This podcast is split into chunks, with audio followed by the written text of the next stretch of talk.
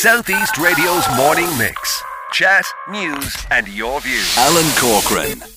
Christmas brings warmth with us, but it can also bring loneliness. And one of the organisations that we have spoken to non-stop over the last number of years, in particular, um, very much uh, honoured and mentioned by the government as well, are Alone. And I'm joined by their head of communications, Frank Dillon. Good morning to you, Frank. Good morning, Alan. Good morning to your listeners. Thanks you, very much. I, it's been bitterly cold, uh, and I'm getting a bit older myself nowadays, and I feel the cold more each day. And you got you've got your campaign for this year is share the warmth. Can you tell me a little bit about it, please, Frank? Sure, Alan. Yeah, what we're asking. This is our Christmas campaign, and the truth is, it'll, it'll run into, it'll continue to run after Christmas. We're asking people to share the warmth, and the warmth can be by volunteering, by calling into somebody, by you know, by visiting somebody who is experiencing loneliness, um, keeping in touch with them, by helping us to support older people who are living alone, um, whether it's that's through practical supports with um, trying to increase the heat in the house, trying to increase the insulation. Um, there's we have a staff all over the country that are working with older people, just trying to keep them at home, keep them warm, and keep them safe. Frank, uh, older people are among the most at risk from the implications of the ever soaring cost of the, of the living crisis that we are hearing about. Can you can you give us an insight into just how bad it is right now? Are you getting calls to alone from people who simply are not able to keep their homes heated or keep themselves warm? We- we are, Alan, and, and that's the, the, harsh reality of it. Is I think we, we all got through a very nice, mild November, but it's turned cold towards the end of November, and um, we actually launched our campaign with Joanna Donnelly from um, Met Éireann, who told us it's, it's about to get colder again, and uh, unfortunately, a lot of older people and there's over 100,000 who live in poverty or at risk of poverty, but they live in very poorly BER rated homes. And, and, it's one thing heating the house, it's another thing keeping the heat in. And, um, and, and heating and warmth really is a health issue for older people. We get calls from people with arthritis um, who are living in, in, in poorly insulated homes and, and, they're just taken to bed for the day. There's right. all sorts of different coping strategies. So it, it, we're, we're starting to see it and, and it's going to get, unfortunately, it's going to get worse. But we have got support and, and we encourage people right. to contact us. So, if we have somebody tuned into this program at the moment, and I know I'm aware, and I've, particularly over the last number of years, I, have spoken to a lot of people, and thankfully, when things eased and I got a chance to speak to them, when I'd meet them out and about at matches and things, they'd often talk about the loneliness of it, but they also talk about the, the, the cold. So, uh, like in County Wexford at the moment, could there be people tuned into us who have had to turn off the heating in certain rooms, who are perhaps just layering clothes at the moment? Is, is that is that being reflected here in this county? That's that's what we're hearing, Alan. And, and it, there was a recent poll that said 80% of people are turning off the heating, even in cold weather, and, and that's the expectation. And, and it's just um, it's just not an option for older people. It shouldn't be an option, and that's what we're encouraging. We're asking people to, you know, get in touch with us, get in touch with your energy supplier, they won't cut you off. You have to stay warm. It's a health issue. We just it's just that important, and it's happening. It is happening throughout Wexford. It's happening throughout the country, unfortunately. How can we avoid it? You, you talked about some of the uh, opportunities that are there, but how could we avoid it totally? Can it be avoided? Well, it, it, I suppose it, it, it hopefully it can be, and, and we have support. We have we have direct connections with um, some of the bigger energy companies. Um, we have practical supports. We're in partnership as, as part of the Department of the Environment and Climate Communications in, in part of their winter response and that, that's linked in with MABS and it's linked in with the SEAI as well. Um, so there, there, are practical things you can do. Um, we, you know, whether it's heating food using a microwave, which uses less energy, or whether it's it, it is that simple thing of, of layers.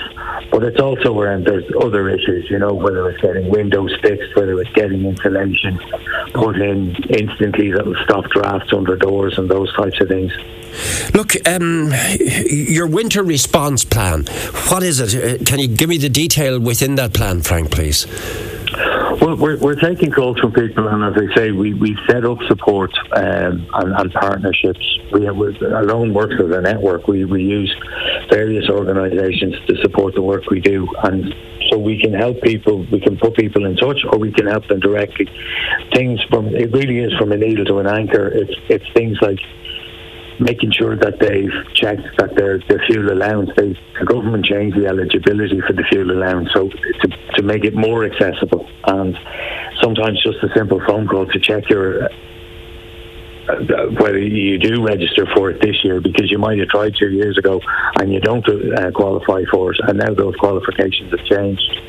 And um, there's also practical supports with bills where we could um, we can, as I say, talk to the major energy companies on behalf of people yeah. if we can register people as vulnerable customers so they won't get cut off and. Um, keep the heating on.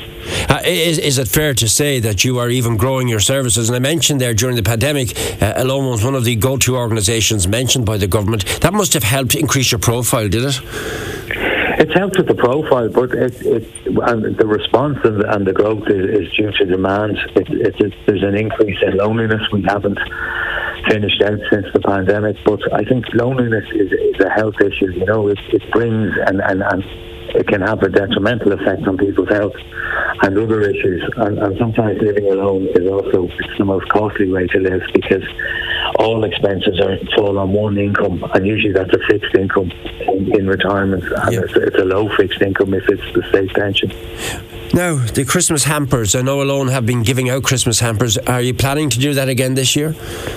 We are. We're planning to. We, we have uh, Christmas dinners we're going to deliver. Uh, last year we delivered nearly a thousand Christmas dinners to people all over the country, and um, we have um, hampers that we're going to deliver to, to residents and those who are in need of them. Um, and again, we encourage people to contact us and uh, get in touch with the service if they're in need most importantly, if you are suffering alone as we speak this morning, you can pick up that phone and you can make that call. And I know you've huge links with County Wexford, haven't you?